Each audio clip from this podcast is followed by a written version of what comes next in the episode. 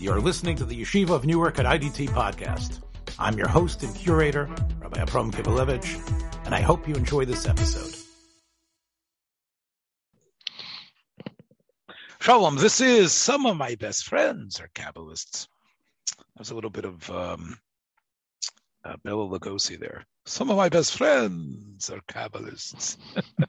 I have want to have your moichim. I do not drink wine. Give me my nukvin, please. that would be quite. Your my your my nukvin have turned into blood. so some of my best friends, yes, some of my best friends are Kabbalists. I think I'm going to keep this in because it's I'm my perspective. Um, Jesus is a figure that I think we have, in a way, become um, insulated against, immune from, uh, by and large.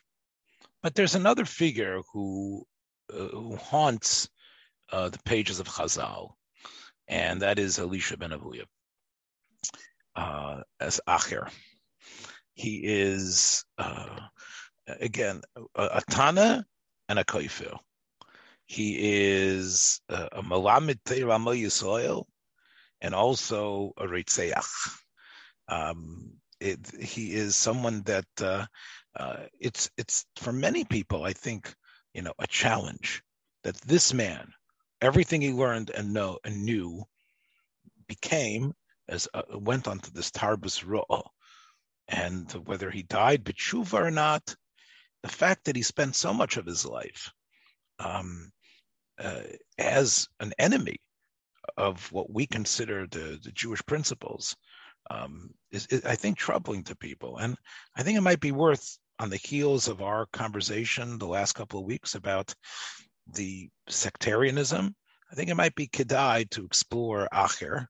Um, perhaps you know, you know, there's Bavli and Yerushalmi Acher, but I think there's going to be some uh, benefit for our listeners to, to hear about, and from your perspective especially, maybe the Kabbalistic mistake that Acher uh, had made, or maybe it wasn't a mistake. The Mishnah in Chagiga uh, deals with what you're, how you're supposed to teach ideas of that we would call some of the deepest mystical ideas, the ideas of Maisa Merkava, Maisa Bereshis, and Maisa Merkava. And the Yerushalmi says, Ein darshan b'Maisa Merkava afilu b'yochid.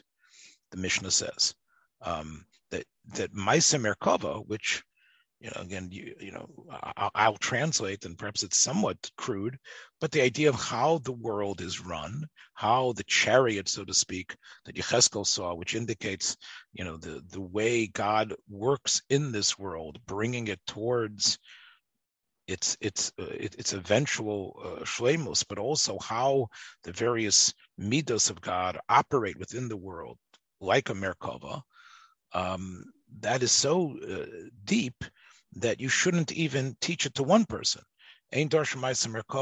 Biyochid unless he's a chacham midaitai, and this gets into something we've talked about, Nasan, which is how students need to approach the, the ideas of Sod and Kabbalah. That they have to learn a little bit on their own first. They have to show themselves, and they have to prove to the Makubal that they were Zocha to be close to, that they have what it takes in terms of Kedusha. And the Yerushalmi describes uh, various people like Rabbi Loser ben Aroch and others who who were able and uh, who were able, and Rabbi Akiva mentions as well that they were able to be zoche to become students in Merkava or Merkava mysticism or what we would call Par Kabbalah or Pardes. Then the Yerushalmi and Bavli both speak about people who didn't make it, and it talks about um, the Arba Shanichnasu Pardes because we're talking about how delicate this wisdom is and how careful you need to be in uh, giving it over, the Gemara gives us these examples of these men and who weren't able to actually make the grade.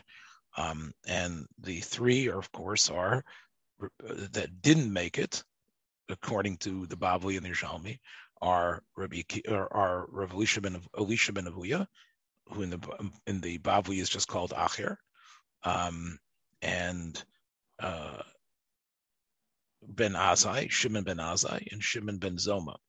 Now, I, I found Nelson. There's an interesting difference between what was the fates of each of them. Um, in the Bavli, it says that Ben Zoma was Hitzitz Venivka, that he enters into Pardes and he sees something. Now, they were, according to the Bavli, Rabbi Kiva warned them about what they were about to experience. You know, and you sort of get this like this. If you if you learn a Kipshuto, you get this sense it's almost like a trip that they were taking. Like there was a certain mystical shemos. Oh, there was trippy trippy aspect to it for sure. There was they were invoking some sort of shemos, and they were experiencing his pashtus hagashmi. And when they went there, Rabbi Kiva is warning them about, you know, because he seems to be the older of the uh, of all the four, and he seems to be the most, you know, stable, as the Gemara says. He was Yotzim Shalom, and in the Babli's version, uh, Ben Benzoma is Hitzis Hitzitz Venifka, that he looked, he stared at it, but it was Poga, some sort of right. synapse damaged, snapped in his brain, something sort of like right and um, right. and the Bavli actually says an incredible thing there that that he, so to speak, who's who's so out of it that he, we can't even bring him back in. And then you have Acher, Shekotzatz Benetios. And in this regard, we have two very wildly different interpretations, or at least descriptions that perhaps it's two sides of the same coin. I'll, I'll let you uh, deal with that. But we have one description in the in the uh, Bavli that Acher sees the uh, Malach that's known, and some people would say Kibalevich you can't say this because you're not supposed to say the you can't say it, but I'll, it's in the Gemara, so I'll say it that he saw the Malach. oh no, no, don't say it. yes, um, Metatron. He saw Metatron. Yoshev. Mm. And what was Metatron doing? He was writing that there was a, a, a show that Metatron could write up the Schusim of Yisrael. It's almost like, you know, like, you know, Lahavdil, the good Malach, this incredible, powerful Malach, writing up, oh, oh I'm writing all the great Schusim of, of, of all the Jews. And Acher is saying, wait, the Gemara says that Acher says, no, we I had a in my Kabbalistic and uh, halachic training and everything all together tells me that this level cannot there can't be any yeshiva. What's going on? How could there be the Metatron be sitting? Right? Um, and, and and and and Chazal indicate that this is somehow Rashi, I think, and others indicate that this is sort of like that it was michse, like was like shtei rishuyos. In other words, because a real malach can't be sitting, because it has to be standing waiting for God's commands. So if there's a malach up there that is sitting, it must be that it has its a own deity. a deity that has power that's not necessarily subject to the greater God or the other God. And this is the Ketsitzas Benetios, where again, you don't have to be that uh, subtle of a thinker to see that, hmm, instead of seeing the the malachim and other things as sort of extensions, uh, the ishtalshalis of the spheres that we've talked about, as it's all the one cob that's really developing, and but he actually cuts away. He cuts the uh, the the the natia from the root. The thing that the the the root is clearly we believe the root is is one, and he has cut this natia, this planting, this uh, away from the root, and that seems to be what the Bavli means by his yeah. assumption, which is right. So now, he's taking he's, ta- he's taking Kadosh Baruch attributes and viewing them as independently operating operating entities. Right. To, so that's to, like so keeps its. Right now, it's what's incredible is that on the heels of that description, let, us let, let's forget what the Bavli says for a minute about how Metatron gets punished, which is its own, you know, strange description there that you need, you know, you need to have a Kabbalistic key to understand. But well, there's some people who think that they can do it, you know, pulsa dinura. Yeah. Uh, well, well but, but, but, where the story leads itself is to, uh, as the Bavli goes on, is that Acher or Elisha at this point, you know, says that, um, hmm, okay, um, you know the uh, you know there are rishuyas, and he somehow hears a, a, a you know uh, the bas kol that has indicated that his chusim have now been eliminated. Right, you know the same matatro now is mochik his chusim, uh, everything that he's learned. And then on the it, what happens from there is this incredible descent where he somehow senses that he is finished, he has been disconnected, and now he says, well, I guess if I'm not going to have any schusim that get me into the world to come, let me have hana from from this world. Uh, and then somehow he's he's no longer in this in in in the Olamas Elyonim, you know, he is down in the brothels already, you know, uh, searching mm-hmm. out some zona on Shabbos, and um, you know, and picking onions. He, whatever the fugla is, I don't know. But, uh, whatever, those, whatever those puglas are, he was he was you know it was somehow nearby. It was somehow Here, darling, near, have yourself a pugla. I yeah. fixed it on Shabbos. Somehow in, in some yeah. pleasure garden there, and of course, uh, you know, she says, "Aren't you Elisha ben Avuya Sheshimcha Yotze b'chol haaretz? Aren't you the, this famous rabbi?" And he says, I'll show you what a famous rabbi I am. And on Shabbos, he does a malacha of, of, of katsira, of, of, of, of, ripping it out of its roots. And he gives it to her. Um, I'm not sure if it was, you know, why he has to hand it to her. But uh, when uh, then she says, "You must be Acher," and of course from there the the the the Bavli goes on. What's interesting, and this is what's what's incredible, that the the Yerushalmi takes the term Kotzetz Benetios, and after it says that, it immediately describes Acher as, as I said before, entering into the Bate Midrashim, where Torah was going on, and and basically sending, as I mentioned before, these children, sending them away from what we would call the Makor Maim of Torah, and the Netios, right. Eh, the Yerushalmi is the children right? And, and, it's so simple because we know the word esvek. We know from Nasan, as you're familiar, from the Lochel Moshe Sinai, Esther Netios, that has to do with Shvius. Netios, by definition, are young saplings, we would call them, right? Things that were right. that that you still sense that they've just been planted. That's why they're called netios as opposed to ilonos or eitzim, right? right. So kotzetz benetios sounds like the youth, it sounds like something that they just planted. And we talk about Acher's, you know, way of, eh, you know, of, of pushing the children away from um, from learning and saying, no, you're going to be a chayat, you're going to be a a, a, a, a, a other chenbeni, a nofeach, whatever the I forgot all the different types of um, parnasa that he talks about but he sends people away from Torah, and and from there the Yerushalmi describes how he becomes a turncoat, um, being some of you know the the Romans' best friend in um, making the xeris against the Jewish people. Um, you, right. You, you, it really is is it, it's sort of like a like the worst.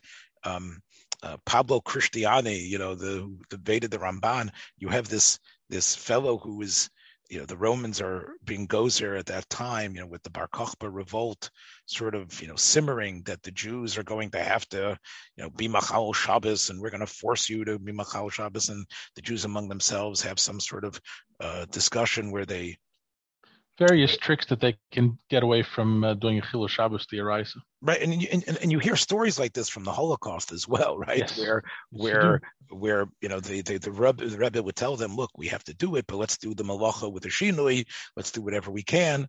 And this is what they did, as you say, Nelson. They did.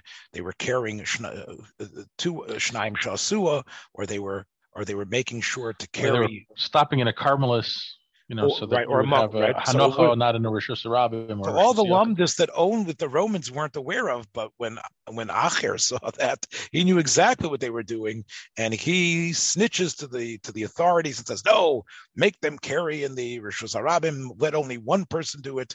Like he uses his his his understanding of of the of what we would say is, is, is God's Torah of what a malacha is and exactly what a takana the rabbanon is and what's the rice, all the things that we say make you a tana, he inverts it and uses it for the destruction. As, part of the persecutions of the Jewish Right, people by the right, Romans. right, right, which is which is really incredible. So, uh, again, you know, i- i- how can, if, if you're able to somehow, you know, you know, coalesce this this how this could happen from Yeah. from from from a a, a a spiritual quest for shlemus, a spiritual quest to become dovek to the Ribono Shel Olam, goes so awry and turns in it turns into the has these monstrous consequences.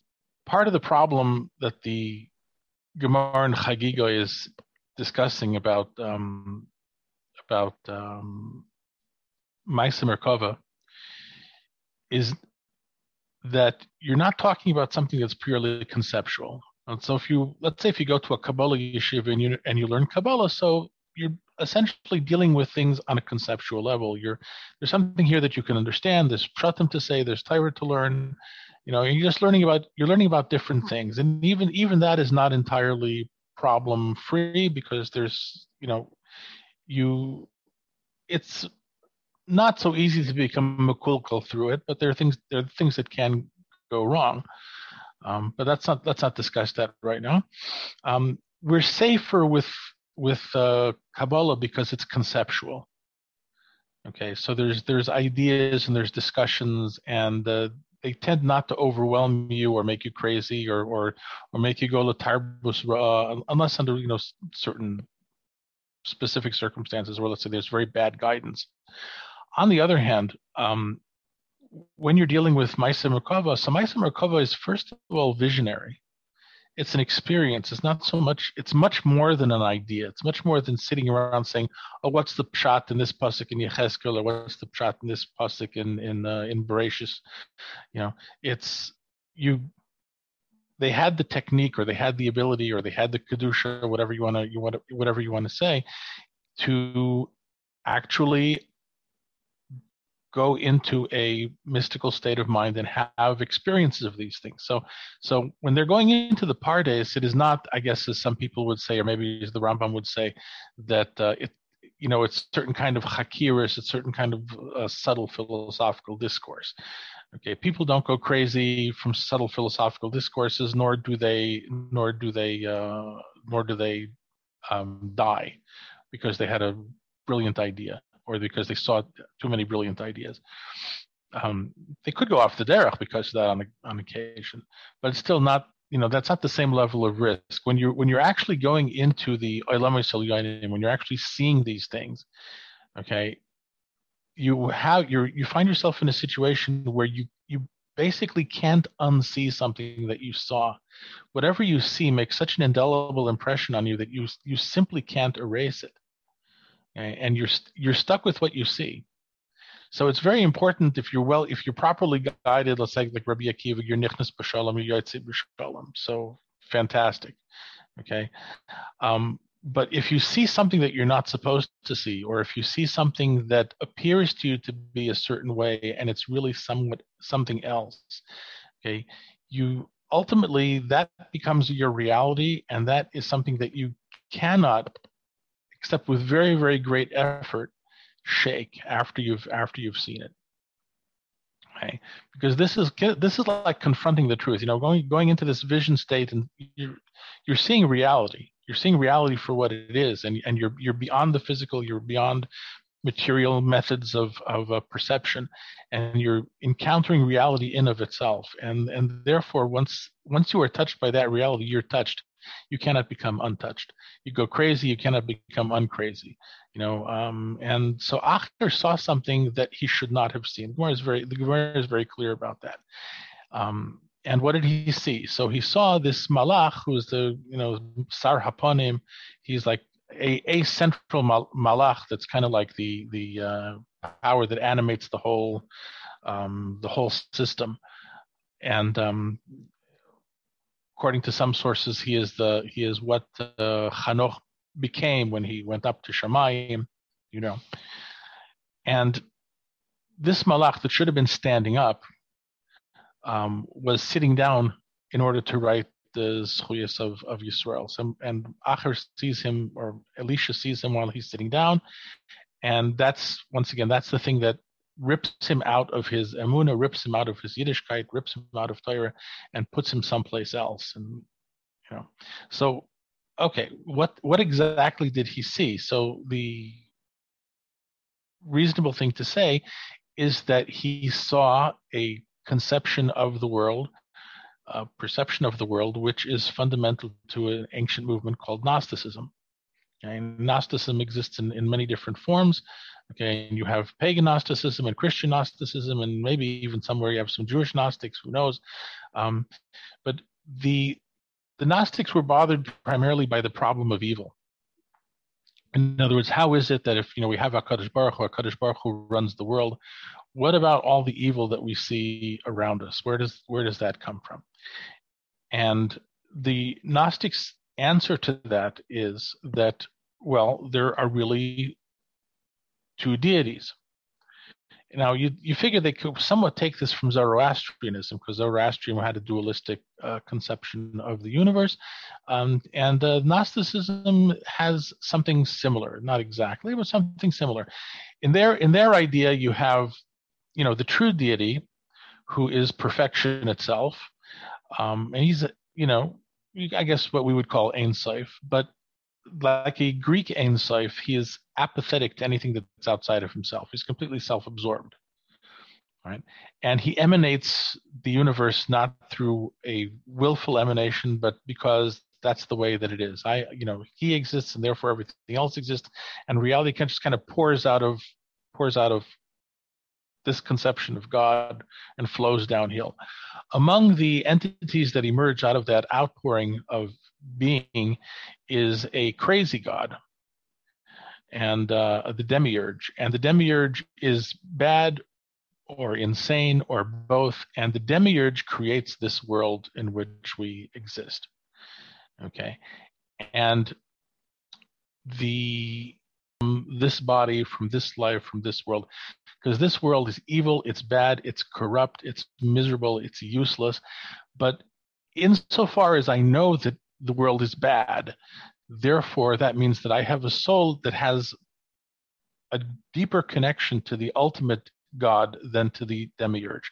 So I want to try very, very hard to be ascetic, to completely deny my body, to to practically, uh, I would even you know starve yourself by by asceticism, so that you can release the soul from the body and it goes up to the realm where it's supposed to exist and becomes free from this horrible prison, you know, and from the horrible, crazy, you know, demiurge jailer that that that keeps us all here. Okay? Um, so another issue that goes along with this is that the the um, deity of revealed religion of all of its different forms is actually the crazy demiurge, and therefore regular religion is useless. Okay, you know, and and in particular Judaism and the Christian Gnostics had this particular had this particular assessment of Judaism that all of what we know as Torah is actually emerges from the demiurge, and therefore um, no, real human being who tends to save their souls has any reason to listen to it because it's all just craziness right? So it's a very a very very negative very negative assessment of of uh, of Torah. And even orthodox christians did not buy into this because they actually considered the uh, the um, Hebrew scriptures to be as to be divinely revealed okay so that's a little bit about about um, so so so no, so, so I think what you're this heavenly vision, okay, that's if it's not the God, if it's not real God, then it's got to be okay. the demiurge. Right. that so, means that the demiurge is the god of religion. Okay. So there's there's two things that that need to be remarked from your response. The first thing is is that instead of viewing the mystics that are known as Gnostics um, as completely off the wall people, they actually have tapped in to something, as we see from Acher's vision, that has an element of truth to it. There, the spin that they give it, the idea of the crazy God, as you're saying, and that there's really something higher above that, um, is uh, is obviously flawed and ugly and terrible, and, and and and we have to run away from it. But the idea that there is a uh, a koach that is in a way inscrutable to, because of the problem of evil, but it still represents some sort of histalshalis, some sort of aspect that it came from the greater God. That is something which is close to the truth, and therefore we shouldn't just say that the you know that these Gnostics are just you know completely off the wall they are close to something. And as, as we know, Acher, he wasn't shown a false vision, the Gemara says clearly that they actually took Metatron and and beat him, right? So it wasn't like right. th- that Acher was was somehow had a bad mushroom, and because of that, what happened was what he saw was not true. He just misinterpreted.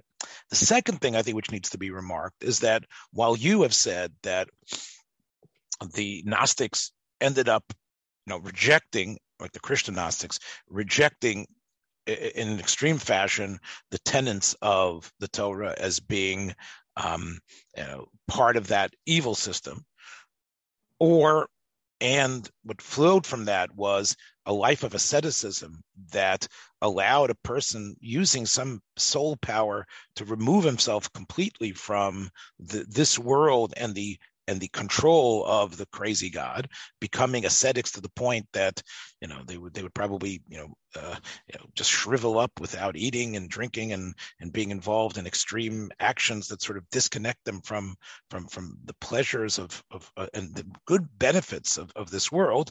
Acher doesn't do either, right? He um he if, if anything he becomes a pleasure seeker right? And he right. also, Nelson, based on again, you know, Acher's the, his second act or his third act is very much of a of a tragic figure who, in a way, sort of knows the system and is not only using his knowledge of it to say it's horrible and ugly and let's let's persecute the Jews. He's also continues to teach. He continues to create have a relationship with Rev Meir, and he seems to, you know, remember and relish a lot of the material that, that was part of his world. And instead of saying, right. "Oh, that that was like, like, like a true convert," Nelson would have would have said, "That's the old me." No, in other words, the real Acher said, "I don't want to know anything about that. I don't want to talk that language anymore. I don't want to." No, Acher is is a Talmudist to the very end, right? He's he's correcting he's correcting Rav Meir and Halacha. He's recognizing what Tchum Shabbos is. He knows exactly what Rabbi Kiva's drushes are and Rabbi Kiva's shitas are. Um, and so, which is again, it, it's really not that nothing like the, the Gnostics in that way. I, I, and I guess there's a third thing I just, which I, I told you before we started recording. The Yerushalmi has a very cryptic statement about, you know, why he, be, two statements, why he became who he was. Um, uh, there's actually three. Uh, the first one was what Rev Meir asked him. Rev Meir said, "You know, Rebbe, you know so much. Why did you become this way?" And he sort of, you know, pulled it back to uh, the moment of his bris milah, and what his father's uh, determination was at that point uh, when Rebbe Lezer and Rebbe Yeshua, as everybody else was dancing and and being maraked and I guess in a way rightly celebrating the fact that there's another Jewish child in the world and that we're going to you know, they said, well, that's for them. For us, we're going to sit and learn, and let's let's be osik b'shalanu. And of course, when you have the two powerhouses learning together, Rabbi Les and Rabbi Yeshua, Rabbi Zar Agodol, Rabbi Zaman Hurkanis, Rabbi Yeshua and Hananya start learning. It's knisos, knisinos, and Sinai, and all of a sudden, the Aish of Sinai uh, comes down, surrounds them, and uh, Acher's father is so. First of all, he's shocked and he can't believe that there's a fire that they're you know they're going to burn his beautiful house up the, the simcha hall is going to go down in flames but uh, he also says ah if that's what Torah can do, I'm going to be makdish my son to that, and he'll become a fire wielder. And Acher tells Rav Meir on that Shabbos that he's following him on his horse, you see, this, I, I got into it for the wrong reasons, and this is the way my my my dad pushed me this, and that's sort of why I became who I was. But then the the Yerushalmi uh, tries to give us another. It's a pretty poor excuse if you think about it though. You know, um, yeah, well, it's always good to blame dad. That's one thing. it's always yeah. it's always good to blame good old Avuya, who's the uh, you know, and uh, right. And, and and, and listen, we we we counsel kids all the time, and they talk about, you know, the the parents trying to live through the children and creating a situation that wasn't necessarily the where they should have gone. Um, despite their intellectual gifts. Um, so you know, it, it, it, does sound, it sounds things like things that we've heard, but, but then you know the the, the, the Yerushalmi mentions a um, a Yesha Omrim, and the Yesham says that when his mother was pregnant, uh, that Imais and Muberes, uh, she took him uh, to this uh, this this to this bias of of takruvais, seemingly of Avodah Zorah, uh, ve'hiricha that that she was meiriach me'oisei hamin, that she smelled the min. The Yerushalmi says that that kind, that type. That okay, type. she was she was walking through. She was walking by a base of Zarah, and they were offering some tasty sacrifices in there, and she and she smelled it, and she smelled something that is from that same type. Right, okay. and then the then the Yerushalmi, which is, which is a it, curious phraseology. I mean, there's a lot of right. you know curious phrases in the Yerushalmi, yeah. but this is this is certainly something that you know makes makes your ears perk up. And, and then it uses no. a, a, Yoreh term that we know very much, mifafeyabo, like you know, ke'eres shel chakino, right? It's somehow in, it, like it was a venom that it's, somehow infected her body and just welled up in every one of her pores like snake uh, poison, right? And I think I think mepapea is a is a halacha that you find when you have like two pieces of meat roasting yes, on a spit, and one of them right, is kosher right. and the other, and the, and the and and even if they're only touching like a little bit, but the fat of the treifa one is is bubbling and and and fermenting and percolating through the and therefore the it sort of it oozes it oozes not with a dead energy but with a living sort of energy that somehow finds its way to spread right. into everything. And this is sort of like, you know, the you know, if, if you take the Yerushalmi Kipshuto, it's it's like saying, you see that it got into the, uh, the into the placenta. Yeah, she and, smelled some of that. She she smelled some of that sacrificial meat. You know, that's that's that and, tasty a tasty roasted smell, and, and, and, and, the greasiness of it. And it got into her, and it started floating around through her body and it, doing, you know, the, doing all sorts of the, am- nasty the, things. The amniotic, what it's called, the amniotic fluid that was holding the baby, and somehow that became part of it. And when Acher comes out, he's yes, already the placenta didn't filter it out. Yes, know? he's already tinged with that. So Rav Hyman, who was a, you know,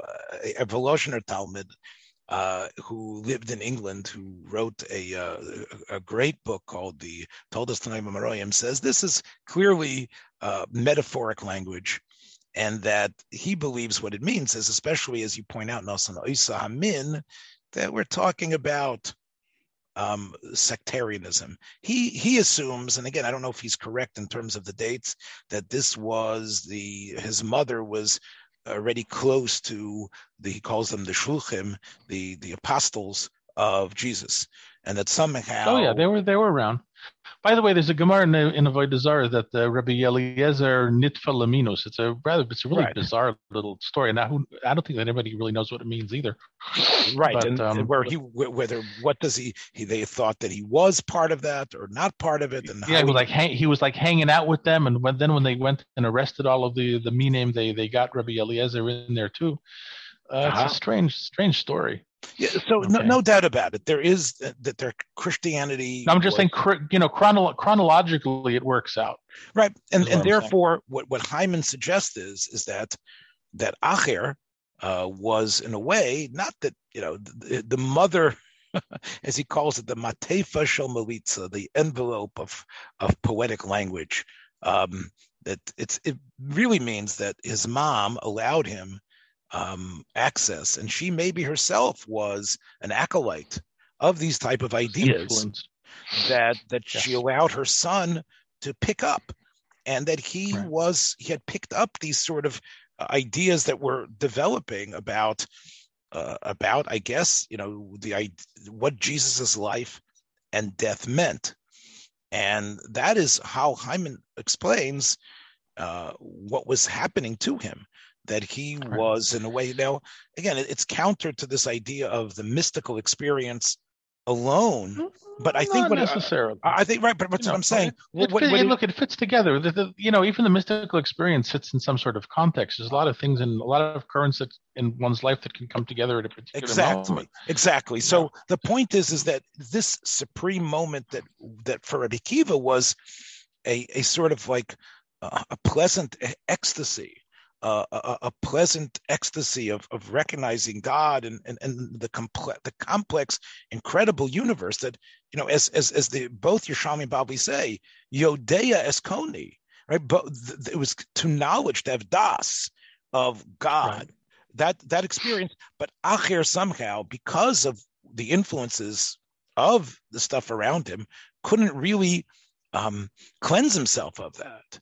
And therefore when he was when Mat- Okay, the the connection between Elisha and and um, Gnosticism also fits in with the other version of why Elisha went, um, you know, fell off the planet, so to speak, um, and that was that um, he couldn't comprehend tzaddik viraloi. And there's there's uh, this the story that you mentioned come, comes in a couple of versions that uh, that uh, a, a child uh, followed his father's instructions and climbed up a tree to get some eggs out of a bird's nest, and he chased the mother bird away, which means to say he was doing all sorts of mitzvahs where the Torah promises you a long life, and he was bitten by a snake, and he died. So basically, Acher is responding to the idea that the world seems, you know, that the reality that we see in front of us in the world appears to be completely random and and uh, and meaningless and unjust. So therefore, that was the basis of his of his um, apostasy. In in which case was simply less you know less dinva less dion, but less dinva less dion and and you know in this world, okay, and Gnosticism kind of kind of go hand in hand in, in that in that respect. So the two those two traditions um, add up, I think, quite nicely. It is true, as you pointed out, that that Elisha is not a good Gnostic. In other words, he's not a typical Gnostic. A typical Gnostic would be ascetic and he would be spiritual and he'd be doing meditations and he would be trying to escape this horrible, horrible prison of a of a world and a prison of a body. And what we see of what we see of Elisha is that well, okay, if, if you know if I'm cut off from if I'm cut off from Olam Haba, then I may as well have a good time. So he's going in the you know so he's going in a sensual in a sensuous and hedonistic direction. Okay, which is like I said, that's not typical for that's not typical for Gnosticism. Um, and if you think about it, it isn't even typical for Epicureanism. Now there was a there was a a um, a doctrine in the ancient world uh, that was proposed by Epicurus, who was probably the person that Chazal have in mind when they say Dama lahashiv la Epicurus, because uh, there was such a person, you know, and his name and his name was Epicurus. Um, and he really did not believe that there was any spiritual aspects to reality at all. Everything that happens in the world is accidental, and the only thing that a person can actually do is to have as uh, to have as much pleasure and to have as good a life as possible. But he was not in favor of hedonism because he saw quite correctly that hedonists come to a bad end. You know, they get overweight, they get fat, they get sick, they get depressed. I mean, it, no one becomes, no one has a joyous life because they're mindlessly chasing pleasure. So, in fact, um, what Epicurus ad- advocated for was to live a very balanced and disciplined life, and to use your mind because the greatest pleasure in life is to be is to be an enlightened person. So, you know, Epicurus wasn't the sort of person who ran around to brothels and and and picked puglas, whatever those might be, out of the ground on Shabbos. That wouldn't have been him. So, so it's kind of funny. Like, so, so where is you know, where is Acher hanging his hat now that he's no longer, you know, now that he's no longer from Yid? Like, where is where is he going? And it's kind of sad because it could be that he was just was completely aimless. Um, and kind of reminds me of that of that novel that somebody wrote back back in the fifties about uh, about Elisha and the whole that generation of Uh, Milton Steinberg's book as a driven yeah, Milton Steinberg driven leaf. Rabbi you know he's not he's he's nowhere and and therefore that's really kind of the tragedy of his life. And and he would love to come back to Yiddishkeit but but he can't because once he has seen what he has seen he can't get he can't get past that. And that's the nature of these of these spiritual visions. If you know, if it was just if it was just an intellectual exercise, then maybe you know, then maybe I got it right, maybe I got it wrong, maybe I can, you know, maybe we can figure out what the problem is and we can overcome the the intellectual challenge. But the the visceral reality of seeing the truth and the way that you see the truth, you can't you can't erase that. And you know, on some level, like Acher would probably, if he was here with us today, he would probably say something like, that, you know, sure, I can be Chosel B'tshuva. Sure, I can start putting on tefillin. I can go back into the Beis Medrash. I can learn Gemara. I can abandon all of my, all of my, all of my predilections. But if I did that, I would be betraying the deepest truth that I have. I, you know, to use modern language, I would be utterly inauthentic with myself if I did that. So here I am, I'm stuck. I'd love to go back and do mitzvahs. I'd love to pretend that I never saw what I saw. I would love to be part of that, you know, vision that you all have, but I can't be part of that because I have a different vision and this is me and, and I, I can't go back. You know, I, right? I, I, let me try to uh, add. So, like another, you know, so uh, so so uh, even if he heard from the Kodesh Hakdoshim, which was Shuvu Bonim Shoivevim Chutz Me'achir. I mean, he hears right. from he still hears from the Kodesh Hakdoshim when he's riding a horse on Yom Kippur on Shabbos, right? That he, yeah, he's still. And, and by the way, and he's, he's he's hearing the Kodesh Hakdoshim because the Kodesh Hakdoshim, at least this much is left to him. You must be authentic. You must be real. You must be true to your truth. You must be true to what you saw. That would be um, the only mitzvah that's left to you. You know, I, I would just add just one right. point from what you're saying, and it was really suggested to me by looking at the Yerushalmi again and the Bavli uh, as well. One of the things that was stated was that he saw the tongue. Now, it's either the tongue, according to the Bavli, of Chutzpis HaMeturgaman or of Rabbi Yehuda Hanachte. And he saw it either being dragged by a chazir or being dragged by a dog. And and bear with me here for a second. I think there's okay. many of us who are not visually uh, assaulted by things. He's dead. Okay, one of the, a tzaddik died. You know, he shouldn't have died. Chutzpis, Yehuda from Asar Ruge Malchus. What's burned in his head is the is the graphic the image of a tongue and, and the mouth of a dog. Like the, the, the tongue that was Pesha Mafik Margoliason is being there's there's there's a hound dog running with that with that with that with that tongue. The, it's almost like the aesthetic, poetic, artistic vision. Like there's certain is, is is haunting him. Do you hear what I'm saying? Mm-hmm. There's there, there's there's certain cold people who are who are also great men who would do acts of chesed and tzedakah, but they aren't in a way trapped by the poetry of their of what they see. You know, uh, you know, the man is dead. Let's bury him. But Acher is overwhelmed by the irony, the bitter irony, the the the the the, the fact that here is what we consider the lowest taking the aspect. Of course, he knows tzaddikim die. He knows that people are punished, and he's heard it. I'm sure since he's been a child. Yeah, and and he and he knows all of Rabbi Akiva's terutzim about Laman Yarichun Yamecha. I mean, okay, the Gemara right. in the Chulin says that he didn't know. He doesn't but know. There's a difference between knowing, but there's a difference between okay. knowing and knowing. And, and again, that's why the drama of even of the story that you said of you know the child who's going to help his father like all those details are the stuff that affects the emotional artistic soul but might not affect the more ish halacha that Soloveitchik talks about, who isn't an unfeeling person, but sees everything in terms of halacha. Whereas Acher, I think, is, is, is, is sort of like an artist. You know, in other words, the world presents itself with images that to him and ironies that he can't shake. The irony of a right. yeah, the irony of a child a, a, rosy cheeked child running up to say, Yes, daddy, I'm going to do this mitzvah for you and bring down, you know, and I'm going to bring them and send the mother away and bring you the little birdies. And then him falling off, being and, and, being, as we said, being uh, attacked by a snake, the symbol of, of of of of Gnostic evil, right? The snake always symbolizing that that that that element of that evil god, so to speak, right? The snake of evil in the mm-hmm. world, mm-hmm. all of those images are, are things he can't shake. It's almost why, you know, like like like the are are you know seeing of a film that you can't get out of your head. You know, the film is, is the colors are so luscious, bigger than life. I think hmm. suffers mm. from his processing. Uh, he he, and again, it's suggested by what you're saying, but I think uh, it, it might explain why he can't accept the answers we all accept.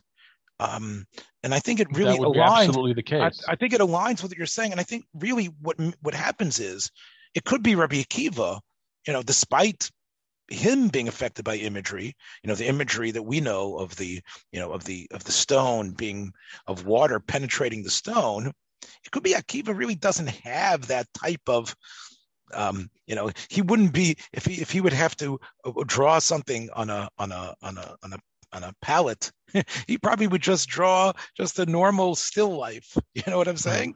Whereas well, uh, whereas whereas Acher would would would would, would somehow create a, a phantasmagorical image that somehow is so striking. It's like Jackson Pollock and, and Salvador Dali and you know and Rembrandt all together, you know. And I think that's in a way why such a person is in a way ill-suited for mystical life, the mystical uh, the mystical journey of, of of of learning, and especially when you, as you know, Nelson, better than anyone, how you have to somehow separate the terminology from their physical representation. When we talk about the zivugim and we talk about these right. things, I, I, would say Acher could not deconstruct that. His sense of the of, of the of the physical and his perception of the irony contained in the beauty of what that nature is created a poisonous mix when he started going into Chochmas Hasoid. W- would you accept this theory that I'm saying? I would I would very much um, well not only would I accept it, I would powerfully affirm it. Okay, that this is probably one element of of Acher's personality that he's that he's riveted by visuals and that he you know he can't escape he can't escape from the implications of what they say because he can't escape from the images. Okay and that would be that would be a particular weakness.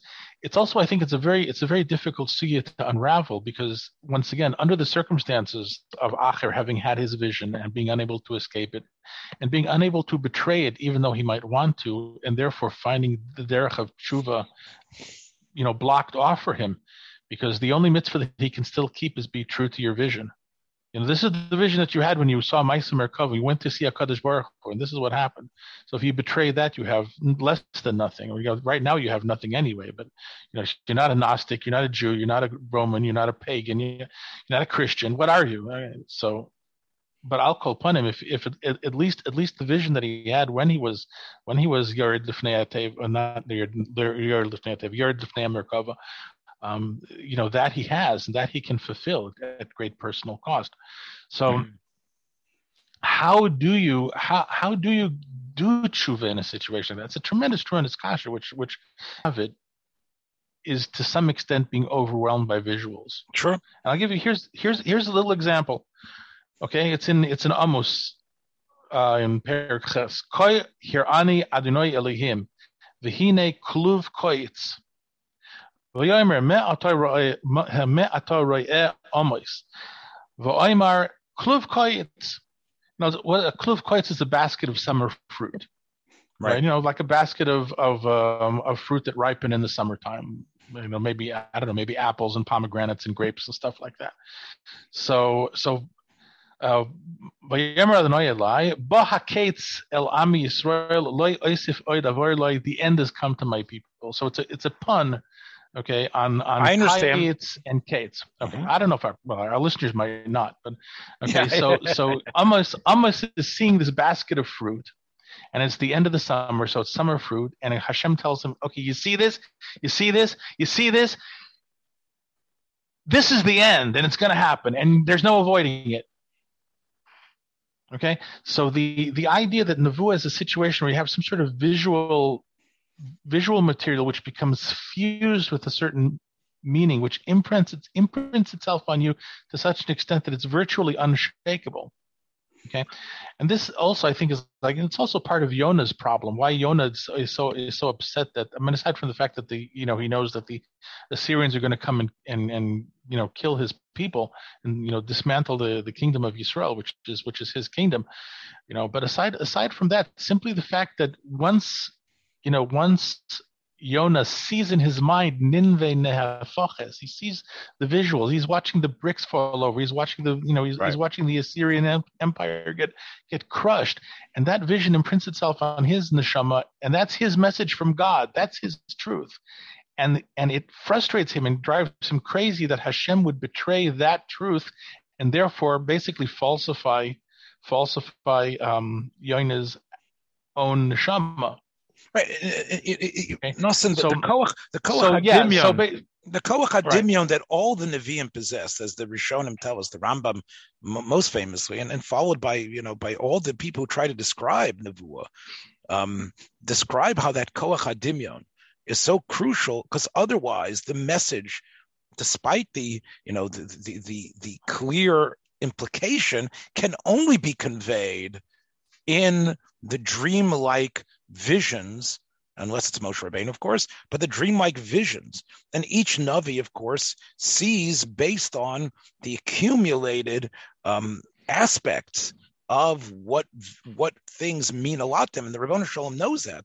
The Ribono Shel Olam is teasing and playing with that, and that's why Ein Shnei Nevi'im Misnabnin B'Signon Echad, right? Each Navi gets mm-hmm and, and, and I think many of the Rishonim say even Yecheskel and others getting it wrong sometimes based on their conception, because otherwise the message isn't going to get through. You know, they're going to see that, and and and, and we're really touching on a prerequisite for Nevuah, which is in a way, as we've spoken about throughout this series, a, a, becoming a makubal is part. It's the same thing. It's part of the same Ruach Hakodesh prophetic experience that has been right. part of our lives uh, since the since the Avos, and and and right. what and what's necessary for it is that enhanced, uh, you know, koach hadimion, and, right. and and right, and that fortunately, is fortunately, if if a makubal or intellectual comprehension is something that you can switch switch gears,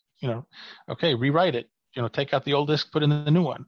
But when you're dealing with with that level, you know, with that kind of vision of truth which once you see it you can't unsee it. And once you see it that becomes who you are. And you and you have to be true to your to your own self here. And that's your emes you know and so that's a different it's a different level of perception. It's something that Nevi'im knew. It's something that it's something that Tanoim had access to on their on their level obviously less than Nevuah. Um, and part of the reason why we're safer around these kind of things is because um, you know we're on a lower madrega. Put, yeah. that, put yeah. it that way. Right there. But I think we've also opened up a solution to the proliferation of Nevi'e Sheker uh, throughout Bias Rishon. I mean, it's easy to just say that these were just these, you know, carny uh, schlockmeisters, you know, who were just saying, oh, you know, or these these these phony spiritualists that you know that were around in the beginning of the of the 20th century. What they might have been were uh, people like Acher who actually did experience, who actually started off, and we see this very often actually in in, in, uh, about in you know, the Nevi'im who are like, like we have uh, the Nevi'im and Sefer uh, who are somehow good, somehow bad. Like like you know, in some ways, you know, they want to be buried next to the good Navi. So we, I, I think we we this mixture uh, and, and I think this exploration that we've uh, gone on today, I think might be a mafteach to understand that as well, because I think it's I, I would agree. I, I, think it's it's childish and wrong to say that all the Nevi'e Sheker that that we hear about, and even the Torah's description of the of the Navi Navi Sheker, based according to the Ramban, he was a Navi Emes who becomes a Navi Sheker, is really all tied into um, the tragedy and mystery uh, that is Elisha ben Avuya. So that's about it, my friends, I think, for today. Um, and, and, we hope you can ride this way. Hope it wasn't to... too much. Thanks for joining us for another episode from the Yeshiva of Newark at IDT Podcast. Be sure to subscribe on your favorite podcast app so you don't miss a single episode.